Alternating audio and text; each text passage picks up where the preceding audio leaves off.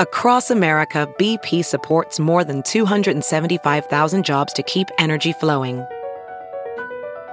Jobs like updating turbines at one of our Indiana wind farms and producing more oil and gas with fewer operational emissions in the Gulf of Mexico.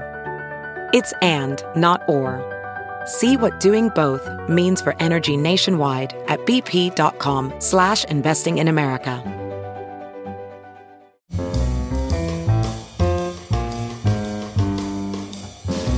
This is Merriam-Webster's Word of the Day podcast for March 10th. Brought to you by Merriam-Webster's Unabridged Dictionary Online, America's largest dictionary, now continuously updated. Learn more at merriam-websterunabridged.com. Today's word is panjandrum, spelled P-A-N-J-A-N-D-R-U-M. Panjandrum is a noun that means a powerful personage or pretentious official. Here's the word used by David Walker in The Guardian.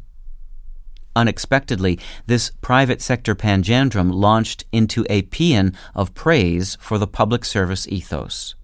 The word panjandrum looks like it might be a combination of Latin and Greek roots, but in fact it's a nonsense word coined by British actor and playwright Samuel Foote around 1755. According to the Oxford English Dictionary, Foote made up a line of gibberish to test the memory of his fellow actor, Charles Macklin, who had asserted that he could repeat anything after hearing it once. Foote's made up line was, and there were present the Picninnies, the Joblillies, and the Garyulies, and the Grand Panjandrum himself, with the little round button at the top.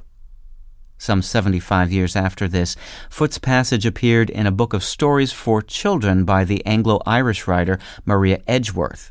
It took another quarter century before English speakers actually incorporated Panjandrum into their general vocabulary. I'm Peter Sokolowski with your word of the day. Visit the new Merriam Webster Unabridged, America's most comprehensive online dictionary and the best source of current information about the English language.